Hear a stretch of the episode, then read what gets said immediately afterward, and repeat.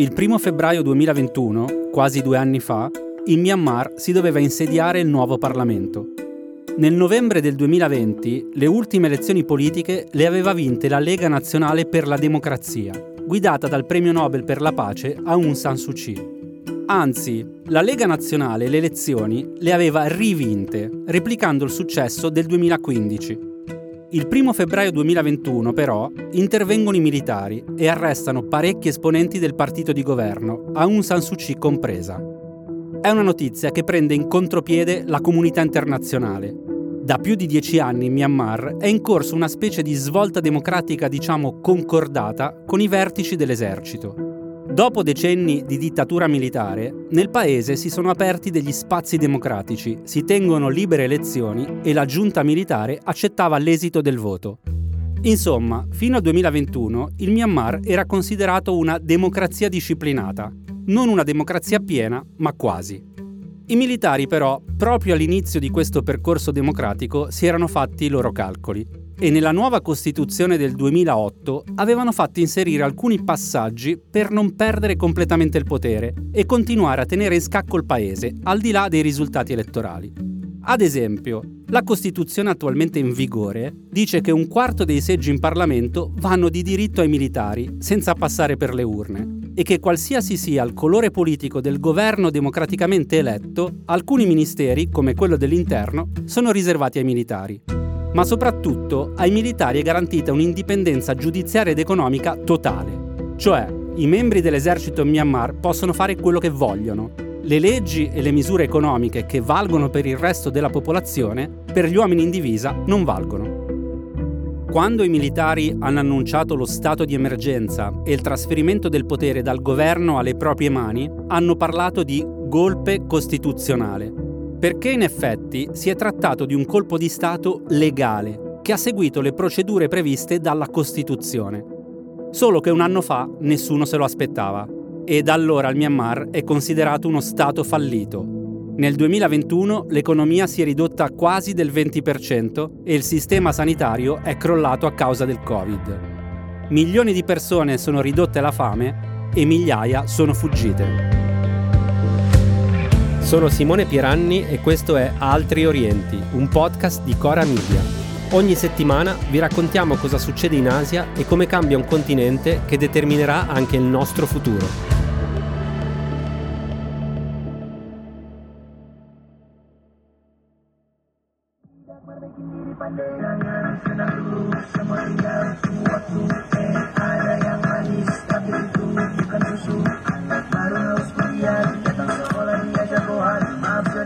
C'è questo video girato durante il golpe del 2021 in Myanmar. È un video diventato abbastanza famoso. Telecamera fissa all'aperto, si vede una donna con la mascherina in tenuta sportiva che balla. È un influencer e sta facendo una cosa normale per lei. Sta facendo un video di una sequenza di aerobica e i suoi follower la stanno guardando in streaming. Solo che mentre lei balla, dietro si vede un vialone con delle barricate e una fila di auto blindate coi vetri oscurati. Non è chiaro se l'influencer se ne sia accorta o meno, ma dietro di lei c'è un golpe. Sono immagini assurde e sorprendenti, ma per chi conosce il Myanmar, più che lo stupore, prevale una certa sensazione di déjà vu, di già visto. Il golpe dei militari birmani nel 2021 è stato un golpe anomalo, ma ordinato, organizzato meticolosamente, la mattina del primo febbraio, prima dell'inizio dei lavori del Parlamento, i soldati hanno circondato l'edificio e hanno fermato diverse personalità del governo, tra cui Aung San Suu Kyi, il presidente Win Mien e ministri, politici e attivisti. Poi hanno preso il controllo delle principali istituzioni, hanno sospeso quasi tutte le trasmissioni televisive e hanno chiuso il paese, cancellati tutti i voli nazionali e internazionali hanno anche interrotto le telecomunicazioni, niente telefono e niente internet, e chiuso sia la borsa che le banche. Risultato? Panico. Fila ai bancomat e mercati presi d'assalto.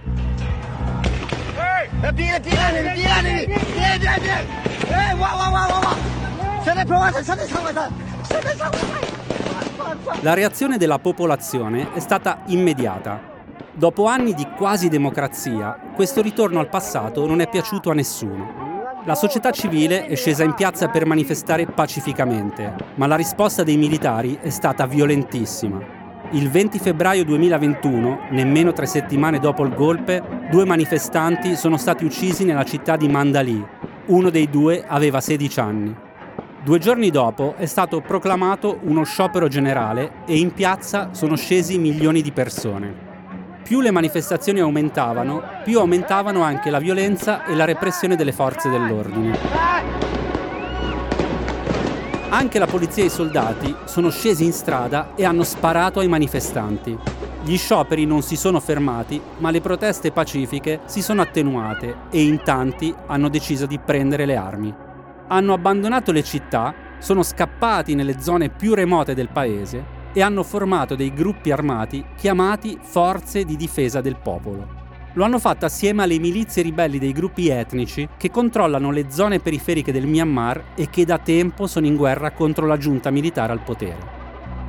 Secondo l'Associazione di assistenza ai prigionieri politici, una ONG che si occupa di diritti umani, dal colpo di Stato del febbraio 2021 i militari hanno ucciso più di 2.500 civili e hanno arrestato più di 16.500 persone. Di queste, al dicembre del 2022, più di 13.000 sono ancora detenute.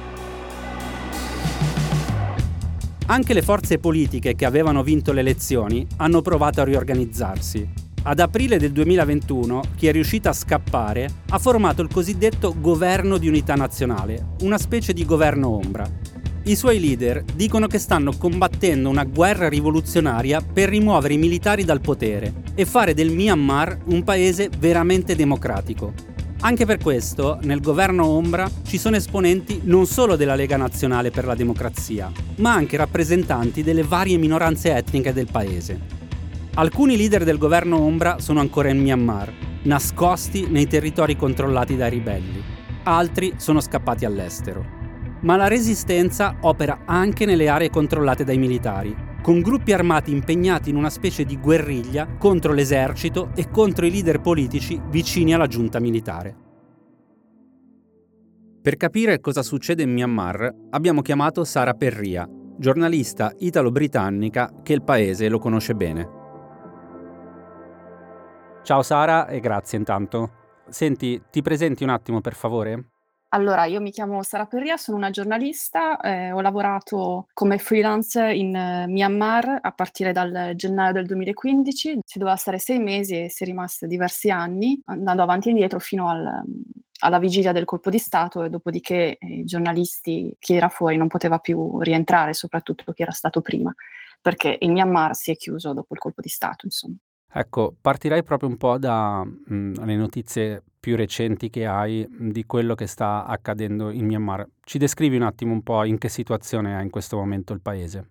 Ma è una situazione, diciamo come osservatore a distanza, interessante e anche classica, cioè abbiamo da un lato un conflitto interno, una vera e propria guerra civile che è mandata avanti da questo PDF, cioè delle forze fatte soprattutto da giovani che si sono eh, coalizzate andando nella giungla, si sono uniti ai gruppi etnici che so- erano in lotta con i militari da eh, decine di anni e hanno formato un, un, esercito consistente, cioè siamo a circa 60.000 elementi secondo le stime. E questo crea ovviamente molti incidenti, c'è la classica azione dei militari, la cosiddetta azione a quattro tagli, cioè i militari che vanno nei villaggi, soprattutto dove c'è una, una resistenza più forte, come nel nord del paese, eh, bruciano le case cercando di togliere tutte quelle che sono un po' eh, le fonti di approvvigionamento dei gruppi in rivolta, quindi il cibo, gli informatori, eh, le reclute e anche adesso il, lo scambio di informazioni fra diversi eh, gruppi etnici.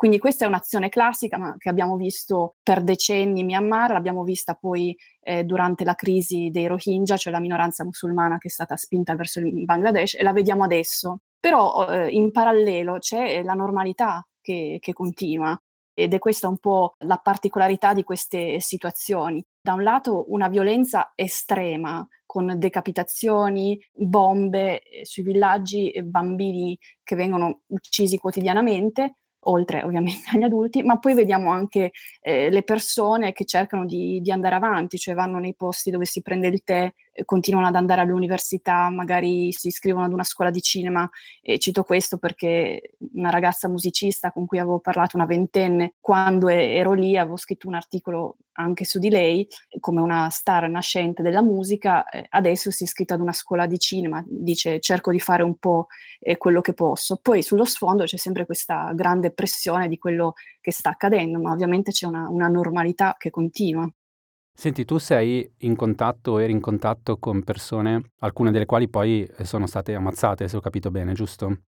Sì, eh, o arrestate, cioè, eh, questo è a proposito della della crudele normalità eh, della situazione. Ad esempio a luglio sappiamo che sono stati giustiziati degli attivisti molto famosi come Ko Johnny e anche un attivista rap che era stato eletto nelle file della Lega Nazionale della Democrazia di Aung San Suu Kyi, che avevo incontrato proprio eh, a Nepido, la capitale del Myanmar, quando c'era stato l'insediamento del Parlamento e eh, proprio in occasione di questo podcast ho ripescato una, una, uno scambio di email che insomma è molto al tempo stesso commovente, ma rende anche proprio eh, l'idea di che cosa significhi vedere morire queste persone, cioè, che facevano parte insomma, del, del Myanmar. Lui qua scriveva, eh, cara Sara, gli avevo chiesto insomma, un'intervista, eh, ti risponderò al più presto, ma adesso devo eh, prepararmi per il lavoro parlamentare di domani. Grazie ancora, with regards, Pio Zeyato, eh, membro del Parlamento, Lega Nazionale per la Democrazia, Rangoon, Burma. Quindi eh, insomma sono, sono, immagini molto, molto forti, ma anche eh, da poco è stato liberato eh, Sean Turner, che era uno dei consiglieri economici di Aung San Suu Kyi, e anche lui era una delle personalità che si vedeva eh, molto spesso in giro, insomma, a Yangon. Sara, proviamo a inquadrare un attimo la situazione economica. Dopo il golpe il paese sembra allo sfascio. Ma com'è che campa il Myanmar?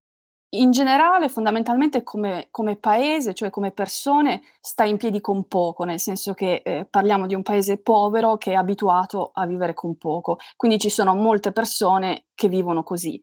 Poi dal punto di vista economico, intanto viene, viene fuori dalla drammatica crisi economica che si è sviluppata in molti paesi con il Covid.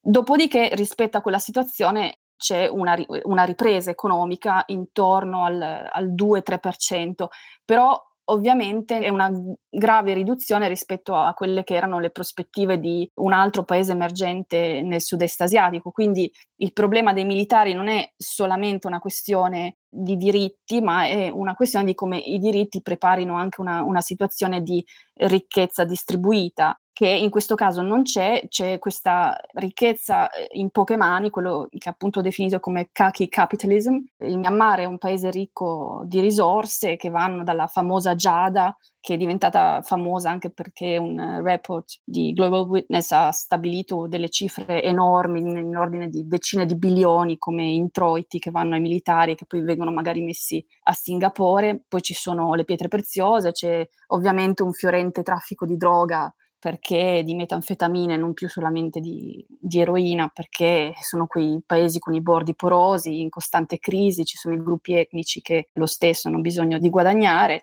e così si va avanti. Poi ovviamente c'è il tessuto dell'agricoltura, però è tutta un'economia, non dico di sussistenza, ma comunque insomma che si accontenta di poco. Il golpe del 2021 in Myanmar ha qualcosa di strano. Se organizzare un golpe militare è di fatto organizzare un attentato contro la democrazia di un paese, ecco, in questo attentato sembra mancare non, diciamo, il movente, ma almeno il pretesto, il casus belli. Le elezioni del 2020 non avevano avuto un esito molto diverso da quelle precedenti, del 2015. La Lega Nazionale per la Democrazia, il partito di Aung San Suu Kyi, aveva vinto e probabilmente nel 2021 il governo avrebbe avuto gli stessi identici problemi di cinque anni prima nello svolgere il proprio lavoro di esecutivo. La convivenza forzata con i militari c'era nel 2015 e c'era nel 2021, uguale, non era cambiato niente. Nel 2021, però, la giunta militare ha deciso di far saltare il banco e riprendersi il potere, forte di una lunga storia di dominio quasi incontrastato in Myanmar e di una presenza dei militari sulla scena politica che è stata costante, continuativa, perfino durante il periodo della cosiddetta democrazia disciplinata. Senza dimenticare che l'esercito birmano è considerato uno degli eserciti meglio equipaggiati di tutta l'Asia. E allora, per capire da dove arriva il golpe del 2021, dobbiamo per forza fare un rapido riassunto di cosa è successo prima in Myanmar e di come il paese è arrivato a quel primo febbraio di due anni fa.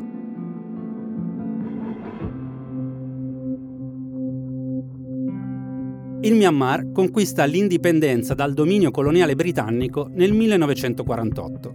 La figura più carismatica della lotta per l'indipendenza birmana fu Aung San, il padre di Aung San Suu Kyi, considerata ancora oggi in Myanmar il padre della nazione. Nazione che però Aung San non vide mai davvero indipendente. Fu assassinato da ignoti nel 1947, assieme ad altri sette eroi della rivoluzione antifascista birmana. Il nuovo Stato, subito orfano della sua classe dirigente rivoluzionaria più promettente, fu chiamato Unione della Birmania e, appena uscito dal colonialismo, era una democrazia rappresentativa. La parentesi democratica non durò molto, perché nel 1962 arriva un primo colpo di Stato. Lo guida il generale Ne Win, che avrebbe governato il paese per ben 26 anni.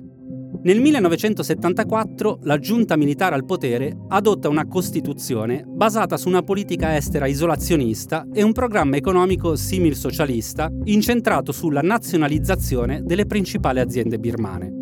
Le cose però non vanno come sperato dai militari e nel 1988 la corruzione diffusa e la scarsità di cibo portano a proteste massicce in tutto il paese. Il generale Ne Win, ancora saldamente a capo della giunta militare al potere, ordina di reprimere il dissenso. Nell'agosto 1988 l'esercito uccide almeno 3.000 persone, una carneficina ancora viva nel ricordo dei birmani. Dopo il bagno di sangue, Ne Win formalmente si ritira, ma rimane dietro le quinte ad assicurare il potere ai militari. Nel 1989 il regime militare cambia il nome del paese, da Unione di Birmania a Myanmar. Cambia il nome, ma solo quello. Mentre i fatti del 1988 accendono i riflettori della comunità internazionale sulla dittatura birmana. La conseguenza più simbolica di questa presa di coscienza arriva nel 1991, con l'assegnazione del premio Nobel per la pace ad Aung San Suu Kyi, la donna simbolo della battaglia democratica nel paese, costretta dalla giunta militare agli arresti domiciliari. Nonostante questo, però, la dittatura rimane in piedi. Durante gli anni 90 il Myanmar non prende parte alla crescita economica da record che interessa gli stati del sud-est asiatico, rimane preda di inflazione e inefficienza. E proprio per questo non soffre neanche la crisi di fine anni 90, quando le tigre asiatiche si sgretolano. Anche grazie al sostegno più o meno trasparente della Cina, la giunta militare birmana tira dritto e continua a gestire il paese come la più classica delle oligarchie in divisa, Grandi proclami, annunci di crescita del PIL in doppia cifra, ma la gente continua a fare la fame. Gli unici ad arricchirsi sono i militari, le loro famiglie e i loro amici. Nel 2007 arriva un altro scossone a causa dell'aumento del prezzo del carburante. Scoppia quella che passa alla storia come la rivoluzione zafferano, come le tuniche dei monaci buddisti che partecipano alle proteste. Di fronte alle pressioni internazionali, la giunta militare decide di allentare la morsa sul paese. Nel 2008 viene promulgata una nuova Costituzione che assicura una transizione democratica, pur riservando all'esercito quella serie di privilegi che abbiamo raccontato all'inizio di questa puntata. Nel 2011 la giunta militare fa ufficialmente un passo indietro, istituisce un Parlamento civile, sempre però dominato dai militari. Il nuovo presidente è l'ex burocrate dell'esercito e già primo ministro Thein Sein, ed è lui a fare le prime riforme. Amnistia per i prigionieri politici, allentamento della censura dei media e politiche economiche più aperte per incoraggiare gli investimenti stranieri. E arriviamo più vicini ai giorni nostri. È il 2015, in Myanmar si svolgono le prime elezioni multipartitiche a livello nazionale e la Lega Nazionale per la Democrazia, guidata da Aung San Suu Kyi, ottiene una vittoria schiacciante. In un contesto normale toccherebbe a lei diventare capo dell'esecutivo, ma i militari avevano pensato anche a questo e nella Costituzione del 2008 avevano fatto inserire un cavillo. Il capo del governo non può essere sposato con un non birmano più che un cavillo, è proprio una legge contra personam, perché Aung San Suu Kyi è sposata con un cittadino britannico. esclusa dalla corsa per il governo, nel 2015 viene nominata consigliere di Stato. Passano cinque anni e la storia si ripete. 2020, elezioni, vince il partito di Aung San Suu Kyi, ma non è cambiato niente. Lei continua a non poter governare. Anzi, forse qualcosa è cambiato e il movente dell'attentato alla democrazia birmana bisogna cercarlo qui. Per la società birmana, 13 anni di quasi democrazia non sono uno scherzo. La differenza si nota, anche solo nella speranza che il futuro possa essere migliore, più libero. Ecco, più libertà per la popolazione significherebbe meno privilegi per l'esercito, meno potere per l'oligarchia militare. Un futuro che l'esercito ha cancellato prima che diventasse presente. Have you considered, and I'm sure you have, why they regard you as such a potent threat? Because I have the support of the people. The people are not afraid of me. And because they're not afraid of me, they tell me what they think. Uh, the, the, flip side of that is that they are afraid of the current government. Yes. Of course. Questo è l'inizio di uno speciale del programma televisivo 60 Minutes Australia, dedicato ad Aung San Suu Kyi. L'intervista è del 1995, quattro anni dopo l'assegnazione del Nobel.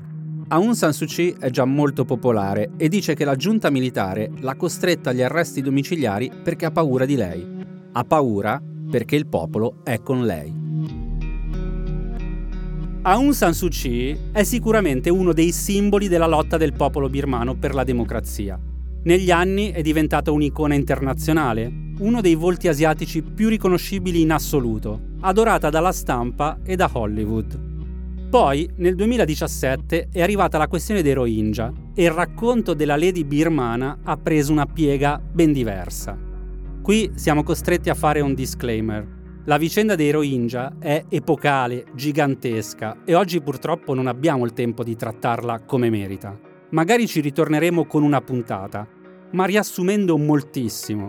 I Rohingya sono un'etnia birmana quasi totalmente di fede musulmana a cui il Myanmar non ha mai riconosciuto la cittadinanza. Anzi, non gliela riconosce proprio nessuno nella regione.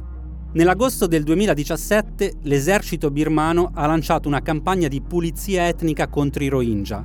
In oltre 700.000 sono stati costretti a scappare oltre confine, in Bangladesh. L'ONU ha parlato letteralmente di genocidio e le accuse contro il governo birmano sono arrivate alla Corte internazionale dell'AIA, dove sul banco degli imputati è salita anche Aung San Suu Kyi. Abbiamo chiesto a Sara Perria di raccontarci quale sia la percezione della popolazione nei suoi confronti e perché, nonostante il Nobel per la pace, Aung San Suu Kyi sia ancora oggi un personaggio controverso. Sicuramente uno di quei personaggi con un'aura, cioè che quando entrano in una stanza eh, si sentono. Io ricordo di aver visto queste caratteristiche soprattutto nel febbraio del 2016, cioè il giorno in cui entrò per la prima volta come leader eh, de facto eh, del paese, con questo splendido vestito di seta molto, molto spessa, con i pavoni disegnati, i fiori nei capelli e con tutte le guardie del corpo intorno che, che spingevano via i giornalisti. Sicuramente è una presenza e per il paese è un'icona se si va in giro anche nelle zone di campagna, del delta, si vede che la gente ha dei pezzi di plastica in queste capanne che hanno le foto di Aung San Suu Kyi o del padre Aung San, cioè siamo in Asia, Aung San Suu Kyi è una donna e la figlia dell'eroe nazionale Aung San, è da lì che ha avuto in qualche modo un po' il rispetto fino a un certo punto dei militari, ma soprattutto l'adorazione del suo popolo. Di fatto ci sono state durante la crisi dei Rohingya, cioè questa pulizia etnica che adesso viene definita genocidio di questa minoranza musulmana, ci sono stati molti richiami a, a toglierle il premio Nobel. Io credo che eh, la sua vicenda, insomma, quella che è stata negli anni, rimane valida. Poi gli esseri umani sono controversi e contraddittori, però eh, sicuramente eh, non c'è dubbio che ci sia stato un, un sacrificio personale di lotta per la democrazia. Poi che lei fosse in grado di essere il leader del paese, secondo me quello è un altro capitolo, perché eh, come disse una volta un, insomma, un, alto ufficiale delle Nazioni Unite, questa, questa donna alla fine è rimasta 15-20 anni agli arresti domiciliari in casa a suonare il piano, a leggere poesie, ma non è che si sia preparata eh, a governare un paese. E lì un po' si è, si è vista forse questa incapacità, questa arroganza, questo chiudersi nel lettore d'avorio di nepido quantomeno si è visto come non abbia saputo gestire quel capitale che comunque le sarebbe servito probabilmente adesso, cioè quella leva che aveva con eh, la comunità internazionale, quella capacità di, di attirare eh, consenso non solo internamente, che lei pensava le bastasse, ma eh, anche esternamente. C'è stata un'esagerazione delle colpe eh, date a lei sulla, sulla, questione Rohingya, però lei ha deciso di metterci la faccia, va bene, per difendere il paese e andare all'AIA quando c'è stato il processo per genocidio del Myanmar. E anche vederla lì è stato quasi un, un paragone, un parallelo molto, eh, molto strano, molto ambiguo, vederla camminare a Nepido nel 2016 come colei che aveva restaurato in qualche modo il processo democratico in Myanmar e poi vederla invece nel 2019 all'AIA entrare di nuovo attraverso un corridoio con i fiori nei capelli, però in un tribunale per difendere il suo paese dall'accusa di genocidio.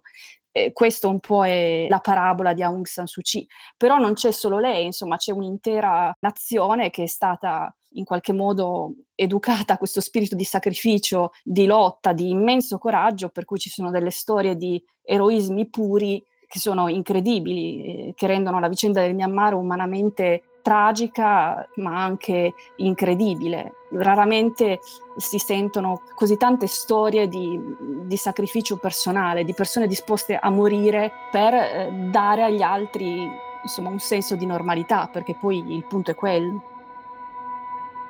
Dal colpo di Stato del 1 febbraio 2021, Aung San Suu Kyi, che oggi ha 77 anni, è in carcere accusata di vari reati dalla corruzione ai brogli elettorali, dalla violazione del segreto di Stato a quella delle restrizioni anti-Covid.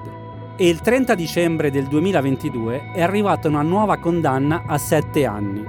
All'ex leader vengono contestati altri cinque reati, tra cui corruzione e il surreale noleggio e manutenzione di un elicottero che ha causato una perdita economica per lo Stato. Al momento la pena complessiva che Aung San Suu Kyi dovrà scontare in carcere è di 33 anni. Il 2 dicembre 2022 l'ONU ha comunicato che in Myanmar sono state eseguite sette condanne a morte. Nel paese non si ricorreva alla pena capitale dalla carneficina del 1988. Sempre secondo l'ONU, il numero totale delle esecuzioni da parte della giunta militare sarebbe ormai salito a 139. A inizio di quest'anno, il 4 gennaio, la giunta ha celebrato in una capitale praticamente deserta i 75 anni di indipendenza e ha annunciato nuove elezioni per dare vita, hanno detto i militari, a un sistema democratico multipartitico genuino e disciplinato. In questo modo, i due paesi che si sono astenuti all'ONU nel voto di condanna delle violenze della giunta, cioè Cina e Russia, potranno continuare a sostenere i militari senza troppi imbarazzi. L'idea è che organizzare elezioni, escludendo tutti i partiti che mettevano in discussione il ruolo dei militari, possa restituire dentro e fuori il Myanmar una parvenza di normalità. Una normalità che però, a oggi, esiste solo per la giunta al potere. A venerdì prossimo!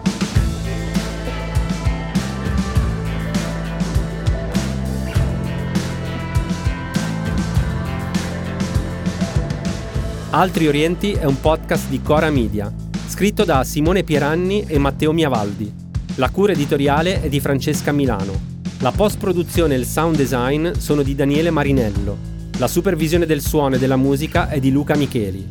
Il producer è Alex Peverengo.